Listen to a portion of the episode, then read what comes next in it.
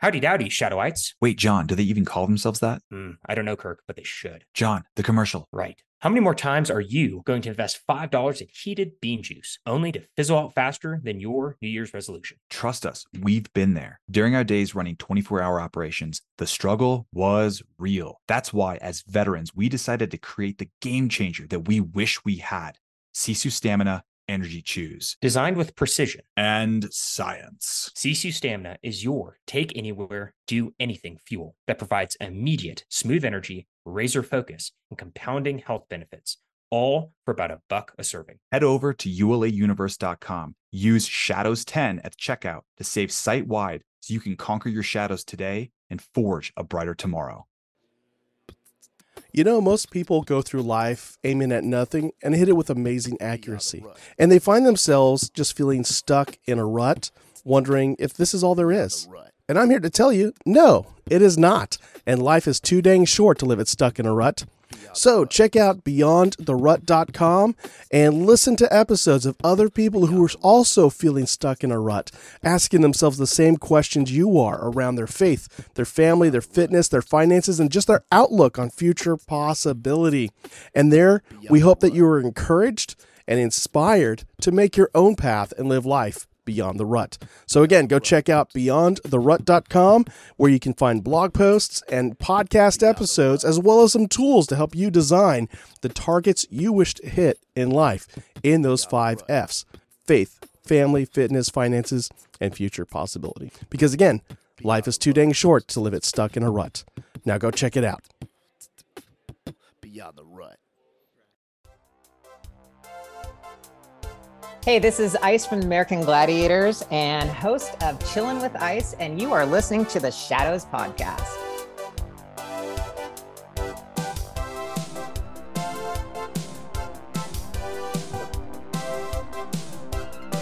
All right, everybody, I want to welcome you back to another episode of the Shadows Podcast. We're continuing with our American Gladiators episodes.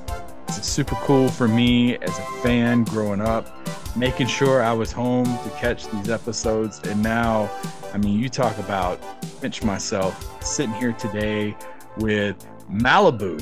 How cool is this? Deron, welcome to the Shadows Podcast. Hey man, glad to be here, my bro. On the shadows with you, man. We're gonna have a good time today. We are. I want to put you through some really quick rapid fire questions before we get started. All right. Book recommendation for listeners out there. Uh, man, I, honestly, I go with the Bible every time, man. I read it every day. So that's the number one selling book of all time. So that's the one for me, the Bible, right there, my bro. I tell people, especially being in military and a leadership position, probably as crazy as it sounds, most underrated leadership book of all time is the Bible. You know what? That is so true. People don't realize the nuggets of gold they have in there for leadership, for marriage, for everyday life, how to be a man, how to be a husband, how to be a father. I mean, it's all in there. It's an instruction Everything. guide for men. And like you said, leadership all the way, bro. Good, good yeah. call. Right. What scripture stands out most to you? Oh my goodness. You know, you know, I, I love John 3 16 because, you know, it talks about salvation, you know what I mean? And, and I, I, am not going to say it because I want people to look it up. You find your Bible, look up John 3 16 um, I'll go ahead and say it. It said, For God so loved the world that he gave his only begotten Son, that whosoever believes in him shall not perish but have eternal life. And uh, it goes on to talk about how God is the light of the world. But you know that that's just just one of many uh, scriptures that I absolutely love. And you know what I, I, love going to is I like looking at the Psalms. Psalms 40 is one of my favorites. Psalm 37. Those are amazing go-tos, man. When when you're when you're hurting, when you're joyful, when you need guidance when when you're going through tough times. I mean, so to me, I'm I'm always going through the Psalms. But 37 and 40 are two of my go-tos. Iron sharpens iron. Yes, sir, brother. That's it right there. What's your go-to music? Oh, go-to music. I've always been like a 70s rock and an 80s rock guy. Always. Okay. And um, I appreciate that. That's, that's kind of been my, my groove for a long, long time. But I also like R&B. Um, I, I like uh, you know bands like Earth, Wind, and Fire, and you know, guys like that have been really, really cool. But um, of course, you know, I, before I even did Mortal Kombat, I was a huge Mortal Kombat fan. So I listened to the soundtrack of that all the time. Um, so kind of that was my jam back in the gym in the 95, around 95 area. So yeah, that those are probably my favorite. Okay. What's the fear that you have? Wow, you know, that's a good thing. I think everybody has has a fear about something. I love the question. Um, to me, the greatest fear that I have is not being able to be used by God to the fullest of my potential so that I can bring in the most glory, so I can encourage the most people and use the, the platform He's given me, the talents, the, the time, the treasures, the abilities, everything God has given me to the fullest of my potential. So to me, that's a prayer I have every day. I'm just asking God, guide me, use me, lead me to be able to glorify you, but to encourage other men because there's a lot of guys out there that are hurting. They don't know which way is up anymore because this world is so upside down right now and especially young people. I mean, young people today are, are told to hate America. I mean, I don't even know what that's like. When I was born, you know, people loved America. People were was thankful to be in this country. But these days, these kids, they're being spoon fed such a bunch of garbage that they're they're being poisoned. So to me, you know, any way I can to uplift this younger generation, um, that that's that's exactly what I feel like I'm here for. Okay. And last question from the rapid fires. You know, I heard you on wartime, and he was asking you uh, who you would break bread with, and I usually ask dinner for three, but I'm going to switch it up a little bit with you. You could play racquetball with one historical figure. Who would it be? right. I don't know if that game was invented back then, but uh, um, you know, I, I, it'd probably have to be uh, David because if he could swing a sling and swing a racket like he could swing a sling, He's got a competitive game. He'd be bad to the bone. And yeah, you know he's competitive, man, because he took down the bear, he took down the lion, he took down Goliath. So he'd be a great guy to compete with for sure. That was like the perfect answer for that one. So okay. All right. So now for those that have not watched, and I highly recommend you go check out the ESPN 30 for 30. It was an incredible uh I think it's like a story. And the thing is, is like, you know, back when the gladiators came out, you know they were they were larger than life characters, but we really didn't have that story behind each of them. Right. Yours being Malibu, and which we'll get into the catching some rays uh, character right. in just a little bit. But talk to us about your upbringings. What was your childhood like? What did your parents do? Yeah, thanks. Good question. Um, you know, I, I, grew up in a very loving home to start with. Um, I, I, was cocooned in love of my father and my mother, which is every young man's dream. I had a dad who told me, you know, I, I love you, son. He kissed me all the time. He played baseball with me. And he himself was uh, actually drafted by the Los Angeles Dodgers in the 50s um, to be a pitcher because he had a smoking hot, hot fastball coming out of high school, about 95 miles an hour. or So they were going to just groom him to play. But he got injured um, in the Marine Corps, believe it or not. And uh, because of that, they hurt his shoulder, so he couldn't pitch. So um, he became uh, just a warrior in the telecommunications business. And uh, so I really looked up to him because he made that transition because he left his passion to do something great. But um, about 12 years old, um, we had a horrible catastrophe happen where my, my dad just kind of went off center, walked away from God, and left my mom. And to me, that was probably the most devastating thing I could face as an 11 year old man, a young man, because, you know, when, when people think of their father, they think um, like they think of God. So as I'm going to church and they're talking about God, the Heavenly Father, I'm thinking, well, that sounds right to me because my dad would always kiss me goodnight and always love me. But then all of a sudden, this guy just walked out of my life and walked out of my mother's life. And uh, six months before he did it, he had actually told me to my face that he would never leave my mom because I was asking some questions about him and some friends of theirs that were getting divorced. And so I said, Dad, would you ever get divorced like your friends? And he said, No, I'd never leave your mom, son. So when that happened, it was like a double blast to me, like like a double blast shotgun to the stomach, because here he is. He said, "I never leave you," and then then he leaves me, and so I literally watched my whole family just get obliterated by a divorce. So it was a huge, huge change in my life. It, you accepted God at a really early age, and what you know, I'm curious to ask you is our minds are still developing so young and yeah. for you to have something happen like that did you ever find yourself at that crossroads or you're questioning your faith? Um, you know, that's a really good question. I, I did in one sense. I never questioned my faith in Christ. Like I became saved when I was 13 years old, and I knew that was real. It was it, it was like and I really also always had a sense of God in my heart when I was a young man. I don't, I don't know if you can understand that, but I just knew God was real since I was a little kid. But I had a real hard time with understanding God the Father and how the Bible said God the Father loves you and he will never forsake you. And I'm thinking, well, how can that happen? Because God, my Father, is kind of like God the Father as 11 year old, because that's how you think. And then he just abandoned us. So I had a real struggle with that for quite a while, you know, really believing that God, you know, loved me like the word says he does. Got into, you eventually got into athletics. You started to play racquetball. You went professional, which Right. love me some racquetball, especially back in the day. Cool.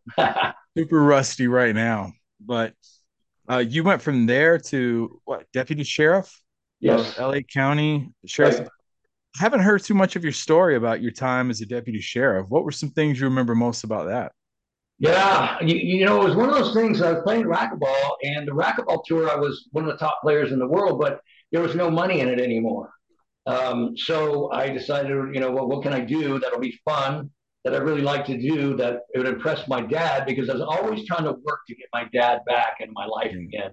So I thought I'd be a cop, because I thought, how cool would that be? So I joined the sheriff's department, um, got through the academy, did great. And to be honest with you, probably the greatest things about the sheriff's department that I love was playing in the police Olympics and the World Police and Fire Olympics. To me, that was a blast. I had the best time ever, met some great guys, had a lot of fun. And so that was a great experience for me and something I enjoyed the most out of being the sheriff's department. So being in the police, you know, is very similar in a lot of regards to being in the military. You put your life on the line, Yeah. dedicate a lot of time to your duty. You mentioned your dad was a Marine. Did you ever consider joining the military? Honestly, no, I didn't. Um, to me, it was close enough when I was growing up around Vietnam, and I'd seen a lot of things about Vietnam that was enough to scare me half to death. So I really, um, you know, didn't want to go. If I was drafted, of course, I would have gone. But uh, to me, I just, I just didn't feel like I was led, and and um, and I just felt like God had something else for me to do for sure. I, I'm I'm noticing something of similarity to what I had. So I lost my father when I was 11 years old. Oh, wow. And- Sorry. Different different circumstances, but I was always uh, for most of my life, even up until recently, I was chasing my father's approval in a weird way because he wasn't Yes. there. But I'm like, I was trying to compare myself to him Right. and trying to seek Right. his. So I find that interesting that Right. you were, like you said, constantly trying to Yep. get that approval from him, and then you, uh, were you as always naturally fit, or was that just something that you were like, okay, I'm going to dedicate myself to making sure that I'm tip top shape as well. Yeah, the, you know, yeah, for sure. It's funny because when I was a little kid, I used to get bullied because I was so skinny in high school. Yeah. So I was one of these kids that, you know, I may have been, I might have been five foot eight, 120 pounds soaking wet you know, up until my senior year. And then all of a sudden I just grew like crazy. Um, so when I grew the, the last year when I was a senior, I got to be like six foot two and I weighed 160 pounds. So I was still a beanpole, right? And I thought, yeah. okay, what can I do to get myself in shape? I didn't like getting beat up. I had a bit of insecurity problems. Still, I'm trying to win my dad's favor. So, um, you know, I, I started reading comics. Well, I read comics before, so I thought, man, I want to look like one of these comic book guys, man. You know, I don't want to look like a, a Superman or a Batman character. So I just hit the gym and started training, you know, four or five hours a day, playing racquetball. And um, little by little by little, I started putting on slabs of muscle. And uh, by the time I got to be 26 years old, I put on a pretty decent physique, but it was through a lot of hard work and uh, training. As you know, I can tell you work out too. So Oh, I gotta pre- put the time in. yeah, I appreciate that considering this is a Zoom call. So I appreciate I can see, man. I can see. Yeah. So did you the 80s and 90s, I mean, completely different time in terms of lifting out. It, there wasn't all the the supplements and the vitamins and beetroot and all that stuff that we have Right, now. right, right. Did you ever use steroids during that time? Yeah, absolutely. Yeah. Yeah, and but back back in that time though, they had they actually had doctors you could go to, and you would go to these doctors. They would do your blood and check your blood serum level every six months, and they'd give you what was called Deca-Durabolin and then one other oral. I can't even remember what it was, but I mean that was a game changer for me for sure, um, because that was a time where my body just completely got a lot different in the sense of it was like it's like imagine you, you're you're chiseling out a statue.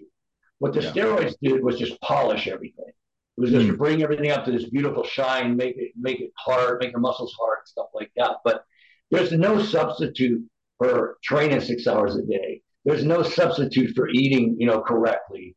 You know, there's and a lot of people have a misnomer. They think if you take steroids, all of a sudden you're just going to be in great shape. You're going to be a monster, and you don't have to work out. And that's just not true. You know. So, and the other thing was that I literally used such a minimal amount of that. I never, never, never went overboard. I used the smallest amount. I, I was on for maybe you know three months, and I get off for another three months. So it was sporadic and and and not not a lot like a lot of these guys are using um, Yeah. back then or today. Yeah. Okay. And I mean, did well, landed a gig with American Gladiators. How in the world did that like come to be? Did was it like the Yeah, classified yeah. ad? You see something for it, or what was it? Well, it's kind of like that. I was riding a life cycle with a buddy of mine, and uh, he looks over and he goes, "Hey, Deron." I go, "What?" And it, it was a trade magazine called The Variety, and he said, "Listen, they're they're looking for gladiators for this new, you know, TV show called American Gladiators." Go, "What's that about?" He goes, "Well, they're looking for a guy just like a surfer guy that's tall and in great shape, and they, they want you to be athletic." And I'm going, "Well, I gotta go for that." So um, I literally just started in my acting career, wanting to, you know, transition to acting and all this stuff. So I went down. Um, they ran they ran me through an obstacle course, and I just smoked the obstacle course because I was playing racquetball. I was in like really super shape, good Yeah. shape, running every day and weight training. So I, I killed all that, and then we had an audition. And the audition was a verbal audition where I would go in to, with the group of the directors, producers, and everybody. They'd be sitting in this round table, and they put another table in the middle of the room, and they said, "Okay, well, you know your gladiator name is going to be Domino." And I'm like, Domino? I said, bro, I am not a pizza delivery dude. I said, my name is Malibu, dude, like that. And so they howled. They just started laughing. And I knew I'd book the job just like that. So they changed the name from Domino to Malibu, and that's how the whole name came about. If you could go back and have your own character that you create, what would you have come up with? Nothing different, man. I, I mean, I Malibu? oh yeah. I mean, I that was just an extension of who I really was. You know what I mean? It was Yeah. just a larger life persona of who I wanted to be and who I was. So I was so comfortable in that persona that I could do that shtick all the time and go in and out of that, and I was having a ball doing it. You know, Yeah. I didn't want to be like every other gladiator who was like, "I'm going to kick your butt." Yeah. Like, I'm metal. And you know what I mean? Exactly. You know, I, I, that just wasn't me. And I wanted to be the guy that went in, and whether I won or lost, I was always smiling, having a great time. And I think that really resonated with um, a lot of the fans that were watching it. They go, "Man, he don't care; he's just having a good time." So It's what stood out to me as a kid, most with yours, is yours had kind of that larger than life, like WWE type character. Like it was, it was a gimmick that worked. And like you said, sometimes you even hear it with pro wrestling. The, the Yeah. characters that work best are the ones that embrace it, and it's a little extension Exactly. of themselves. So exactly, you know. But the thing about that, I'll tell you some one, one little um, tidbit of a side note. I was going out on auditions at the same time, trying to book acting jobs, and I could not get an audition to save my life. My agents was calling, and these casting directors go, "No, there's no way. We've seen that knucklehead on TV, and he's a big dumb blonde. He doesn't know how to put two words together." And they're going, "It's a gimmick. It's a joke." And they're going, "There's no way. Nobody can act that." There, and it took me literally a year to start getting auditions after that show, wow. and then pretty soon I started booking them. So pretty funny. What did you prefer better, the live tour or with the, you know, the dinner, or did you like the actual gladiators tapings that y'all did? you, um, I think the live show was really the most fun because, um, well, for instance, we, we went and did Madison Square Garden. And I walked out on the floor of Madison Square Garden, and there were 20 something thousand people standing there losing their minds with signs for us going crazy. And all of a sudden, that's when I really realized how huge the show was. Yeah. That these many people came to see us perform. And so there's nothing like the experience of performing in front of a crowd and you know seeing people go crazy and having fun and competing. So it, it was probably the most amazing time of my life to be you know touring around doing the show um, as we traveled. I got injured pretty bad, and that's why I ended up leaving. But uh, it was a lot of fun while I was doing it. What'd you think of the 30 for 30? And have you watched the Netflix one yet? Yeah, so I, I, I really love the 30 for 30. And um, I made a decision because initially I was offered both of them. Um, Dan Clark came to me and asked me to be on his. And then ESPN people came and talked to me about being on them. And when I listened to the ESPN vision, I thought that's where I want to go because I really think that they were going to get it right and do the backstory and, and go deeper than superficial stuff that, that I expected to see. So I took the 30 for 30. Um, Dan was really hurt that I didn't go with them as Nitro, who was kind of producing it. But um, I love what they did. I think they they were excellent. I thought they were fair, um, and they they told the truth, and it was really poignant. There was a lot of things in there where literally I was crying watching things that happened to Billy Smith, was Thunder. If you watch it, you saw what happened to Billy, and even Mike Horton, things that happened with his kids, because you know literally when you start getting famous or whatever celebrity, you can lose yourself in that. You know what I mean? If you're not grounded and you don't have, you know, something larger than yourself to look at, for me it was God. But if you don't have God in your life, the next thing that you're going to worship is the person in the mirror. And that's the problem with fame and, and celebrity. So at any rate, um, yeah, I, I loved it. I thought they were a little harsh on Johnny Ferraro. Um, he was Yeah, he's a him. really good guy Yeah. he's a friend of mine, but they made him look out to be a dirty dog, and that wasn't the true story about what really happened. And uh, I, you know, I can't go into all that stuff, but um, unfortunately, they kind of painted him in in a bad light, which was really tough for me to watch. One thing I I, I really appreciated from that documentary, uh, and I definitely encourage everybody out there to go check it out. Uh, yeah, please, it's awesome. my wife loved it and th- we've been talking about it at my work and one thing that i thought was cool was some of the backstories and Yeah, for you you had that moment with the human cannonball yeah, where you got absolutely nailed on that yeah. uh, Yeah. your own knee hit yourself in the face what, what do you remember about that moment Well, you know, first of all, I'm, I'm sure I'm I'm watching this guy like whatever, like 25 feet away and 20 feet in the air. I'm thinking, what am I doing here? marvel concept like- and so I'm trying to, you know, play it off. I'm whooping it up and, you know, jumping up and down. And inside, I'm thinking, if this guy hits me, I'm going to get creamed. And sure enough, um, what people don't know is they changed the rules of the game after that hit. The rules were you, the guys could kind of cock their legs and really, you know, slam into me. And this guy hit me so perfectly. Um, his name was Brian Hudson. He hit me so perfectly. You can watch my feet; they lift up off the platform before I start going backwards. Yeah. yeah And so, yeah, so when, when I got hit, it, they said it was almost equivalent to getting hit by a Harley Davidson motorcycle going about 10 miles an hour. Um, that part knocked the wind out of me, but nothing was bad. When, when I hit that pad and my knee came over and hit me in the head, um, another thing that wasn't really talked about was that I got a horrible concussion from it and had to have plastic surgery, inner stitches and outer stitches on my forehead. But I was in the surgeon's office and he was going, You're not going back. You're done. You can't do this. And I'm begging. I'm saying, Listen, doc, please. This is my livelihood. I need to do this. He goes, Do you understand, Deron? You've got a concussion and it's so bad that if you get hit anywhere near that again, either, you could die or be in a wheelchair for the rest of your life. And I'm going, Yeah, yeah, yeah. He goes, No, Deron, I'm serious. And I said, I looked at him, I said, Doc, look, how would you like to go to medical school, medical school your whole life, do your internship, do everything you've done, and right before you do your first surgery, they said you can't be a surgeon. And I let him percolate, think about that. And he goes, All right, I'm gonna let you go back, but this is on you. You know, you sign this off, it's totally on you. So when I went back in there, you you can bet I was I was pretty scared every single time I got up and, and did any of those events. Well, th- the one thing that I noticed about your story was uh, that human cannonball is kind of symbolic of like what was going to happen in your life. Yeah, Where- yeah, yeah. You were going to get hit really, really hard, get knocked out, but you got back up.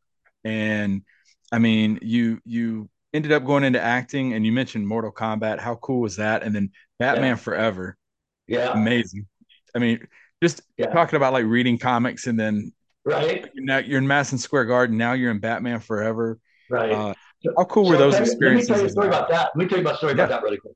When I was eight years old, or maybe I don't know, seven, eight, nine years old, somewhere in there, we were in elementary school, and I remember the teacher going around the room saying, Johnny, what do you want to be when you get older? And Johnny goes, I want to be a fireman. And Susie, what do you want to be? She goes, I want to be a veterinarian. And it's going around the room. And they go, Deron, what do you want to be? And I said, I want to be Batman.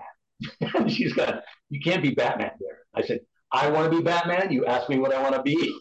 so Yeah, no. I want to be Batman. so, so really, what was so cool was that I literally ended up being in the Batman movies, two of them. Um, you know, it kind of like came around full circle. So I'm always pushing people to follow their goals, hopes, and dreams. You know what I mean? I would never shoot somebody down when they say I got a dream to do this and I got a goal to do that. It's like go for it, man. You know, do your best. Go out there and just I mean within reason, as long as the goal is, you know, reasonable and stuff. But I would believe cheer people on as much as you can, encourage people because, you know, dreams dreams are something that people can fulfill. Look at I mean, look what you've done with your life and you know what I've done and who am I? I'm nobody. You know what I mean? I'm just a just a knucklehead who God bless and I was able to do this stuff, but I believed I could do it and I went after it with all my heart. Val Kilmer, most underrated Batman too Oh, that movie. And you you know what's funny about Val? We worked I worked with him for three weeks and if you saw him on the street, you wouldn't look twice. He just Yeah. he, he looks unassuming, he's a little guy, but when he gets on that camera, oh my gosh, he is absolutely mesmerizing. Yeah. I mean, he's incredible, and he looked amazing in that in that Batman costume. So yeah, One of my favorite roles agree. ever was him in Tombstone. Oh yeah. Oh, come on. I, I still, when I watch him, I just sit there. He's he's like an an actor's dream to watch this guy. You know, every Yeah. time you go there, you're getting acting lessons by watching one of the greatest ever. I mean, he's look at he's done the Doors. He's done that. I mean, he's, he was amazing.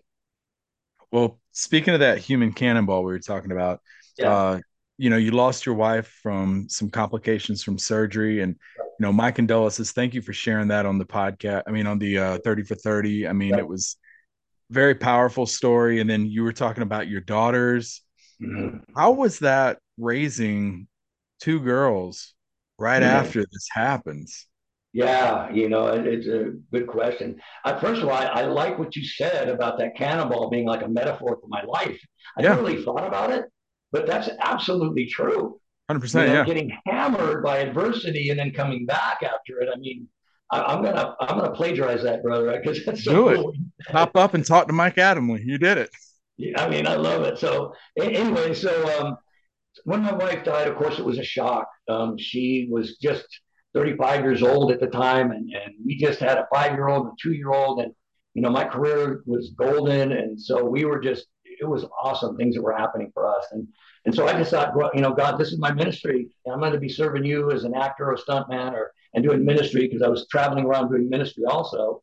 Um, and uh, I got this call from her father and said, um, "Hey, hey, son, um, she she's gone." And I, I said, "What do you mean she's gone, Pop?" And he said, "She's gone." I said, "Pop, who's gone?" He goes, "Your wife is gone, Drazana." And I said, "Well, where did she go, Pop?" And he said, "She's gone." I mean, it wasn't registering in my head what he was telling me, right? And he finally said, "Drazan died," and I'm like, "What are you talking about?" And you got to come to LA right away because you have to identify the body. So I'm like completely in shock. I just stepped into the twilight zone and I had to go down to the hospital and there she was. She laid out in a gurney, um, you know, in, in a workout outfit. And she, she looked like she was just sleeping from the gym. It was just so surreal. Um, and, you know, what I thought was another surreal moment. I started breaking down and crying, of course. I was, I was weeping. And then her father, you know, who's my father-in-law, her, her dad, he's over comforting me, and that's his daughter laying there. And this guy's comforting me. And I thought, wow, that's that's the love of the man he had and kind of guy he is. I mean, I still talk to him to this day. I call him my pop because he's like a father to me. Um, but yeah, that was a, heavy, heavy, heavy moment. And then when I had to literally tell my girls, that was super tough because Ashley understood what death meant. And my oldest was super close with her, and the youngest was two. And I told Ashley, of course, she started falling. She she was inconsolable for. And then Kylie just going, well, what, what do you mean, Daddy? You know, I, I can't see her again. I said, no, honey, Mommy's not coming back. And I said, but we'll see her in heaven. And you know, she's just asking these questions. Well, can I, you know, can I go see her now? And I'm like, no, sweetheart. And she goes, Mommy's never coming back. And I said, no, honey, Mommy's not coming back. And so she started to cry. And so I'm like doing everything I can not to cry myself. And um, and my my parents are there. My dad and my stepmom are there. And I'm just I'm looking at them, go, what can I say? You know, I mean, these are my children. So my heart was just like torn out of my chest. Um, so we soldiered on, and I, I got to the point where I, I literally was, I felt like it was a God moment, and God was saying, look, Deron, you can fulfill your dreams as an actor right now and go be famous because you're you're set. You've got these movies lined up, da, da, da, da, or you can put your faith where your mouth is and be a father to these kids and you're the one going around talking about what it means to be a man of God. And I mean, it was so clear to me. And so the the, the decision was like no decision. I, I said, okay, if I have to quit acting, I'll quit acting. I'm going to raise my girls. and I want to be the father that I can be. And so that's what I did. I, I still did little acting gigs here and there, which kind of kept the bills paid. But, you know, I, I literally walked away from it for the most part just so I could be a dad to these girls. And I wouldn't, I, I wouldn't take back a day. It was the most wonderful experience of my life. And and also kudos to you for overcoming uh, an addiction to OxyContin that you were talking about, which right. is another real thing you hear about with athletes. Yes. Uh, yes. Two, twofold question with that. Sure. Uh, what advice would you give to someone that's struggling with an addiction? And then for someone who's never been through something like that, like what was it that was so addicting about OxyContin? So a couple things, and I'm so glad you asked this question. Thank you. Um, first of all, just a little backstory. I was the kind of guy that had up till into my 40s, literally, I had, I literally never smoked a cigarette. I never smoked pot. I never drank a beer in my life. I was not drunk. I tasted alcohol, but I never been drunk. Never took a painkiller after I'd broken my back. I'd had my neck, you know, vertebrae fractured. I mean, I've been injured many times, broken ribs, never touched anything. But my wife had died. And then about three years after that, I went to visit my mom and found her dead on the floor. So I was doubly devastated. So to me, the, I, I injured my hip again, and normally I could have probably just you know fought it off, but the hip pain was so bad I literally couldn't step into the shower, and I found myself getting so depressed and more depressed because I was missing my mom, I was missing my wife. I left my friends in LA to, to move into a, a better county for my daughters and their schooling. So to me, I was alone and isolated.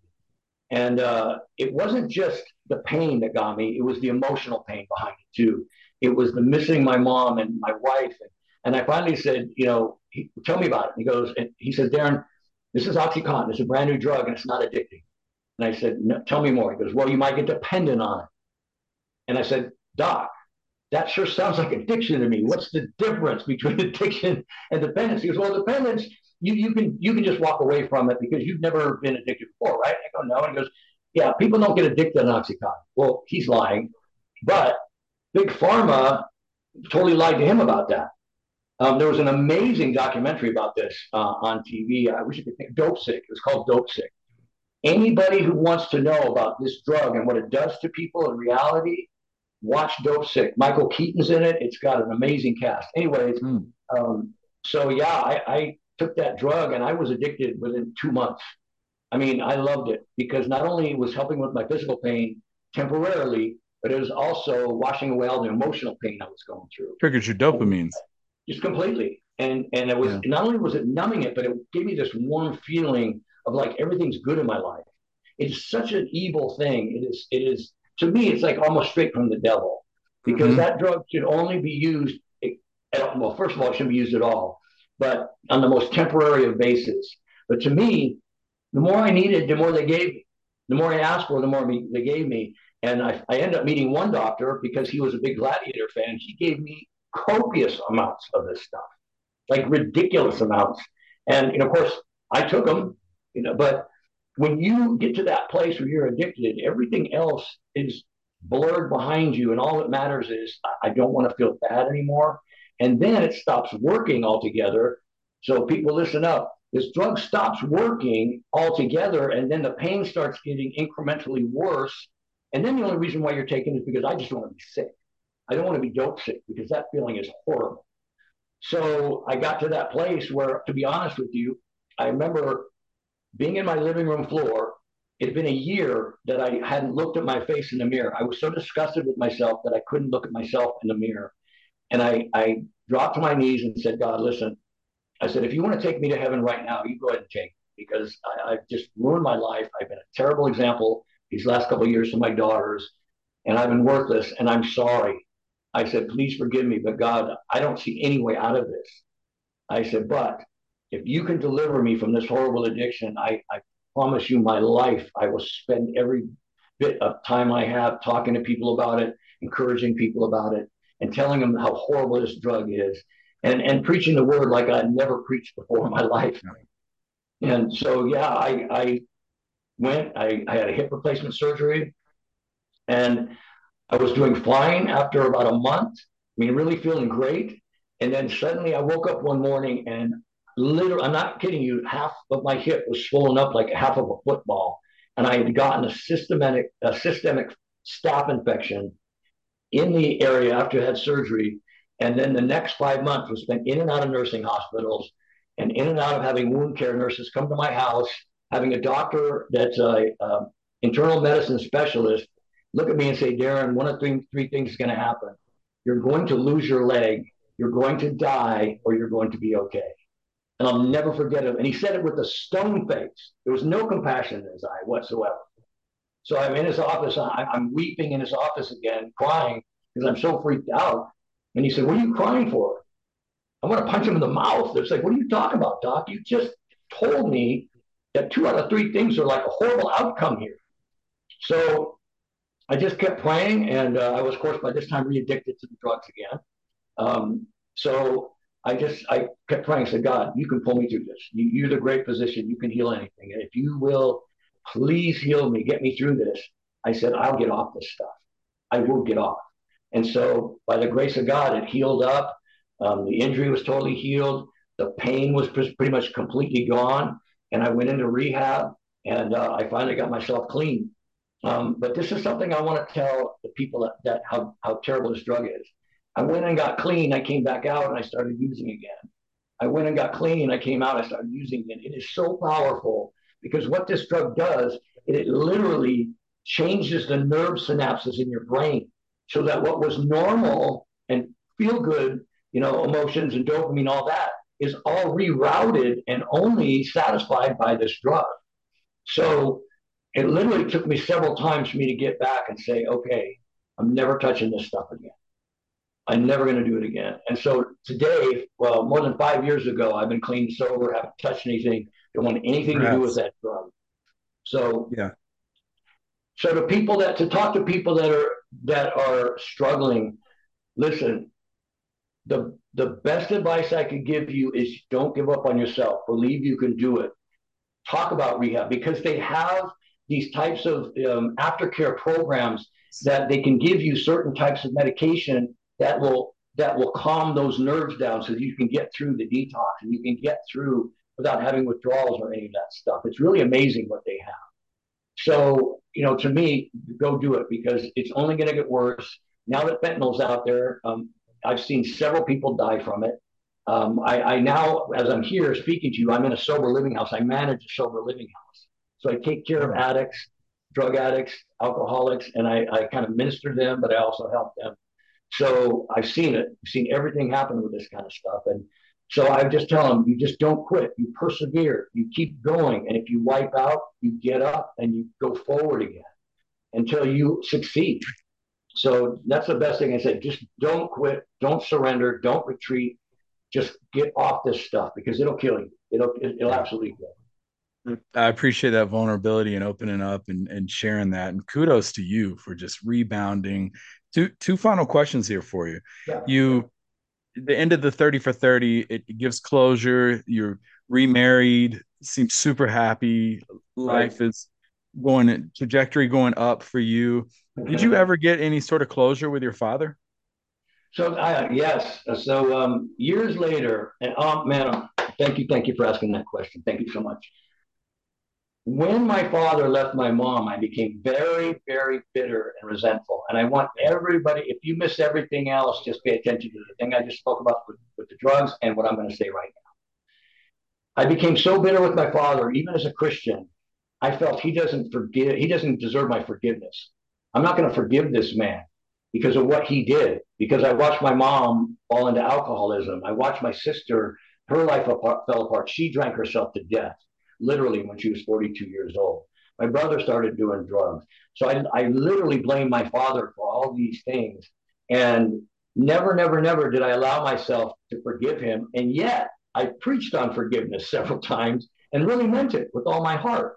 Um, the sad thing was, the only thing I have regret about is nobody ever came to me and said, Deron, you've got to forgive your dad. There wasn't a Christian in my life that ever, ever said that to me. And so I, I didn't even think about it. So finally, God convicted me and said, Deron, you've got to forgive your dad. You've got to go forgive him.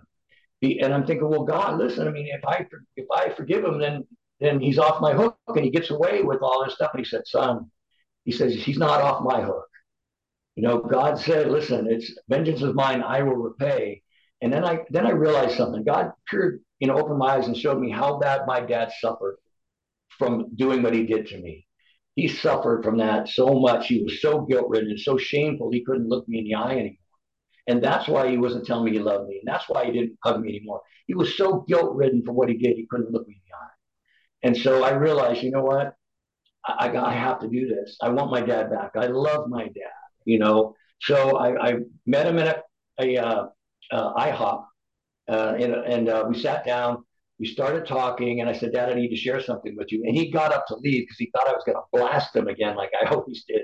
And I said, No, no, no, Dad. I'm here to tell you I love you and I'm sorry and I'm here to ask you to forgive me. Um, this is hard for me to say. Um, it was super tough for me to do that, and it was a super emotional moment for me because it was 30 years almost of, of brokenness and bitterness towards my father that had been pent up inside of me, and, I really realized, man, this man needs to be loved just like everybody else, and I, I lost all those years with my dad that I could have had with him had I forgiven him all that time before. So you know, people, if you got someone that you're, you're bitter against and you're unforgiving, please go rectify that, fix that, fix that, because you think that that you need to keep them in prison by being unforgiving. But the problem is, the person that's in prison is you. When you're unforgiving, it's you that's in, in prison. It's me that was in prison when I didn't forgive my dad. And so that's what happens to us when we don't forgive. We're, we're stuck in a prison of our own making. And it's like saying, okay, well, I'm going to take poison and I want it to kill you. How much sense does that make? But that's the reality of it, you know. So we've got to forgive those people, and we got to believe that that they're in God's hands, and God is the best, you know, judge of anybody. But you know, who am I? Who am I to to hold anybody in that kind of bondage, especially myself? So I'm really glad you asked that question, and um, it still touches me because I dream about my dad. I probably dream about my dad once every week, literally. Um, but we did. We reconciled as much as could be. And then literally within a year or so, he died.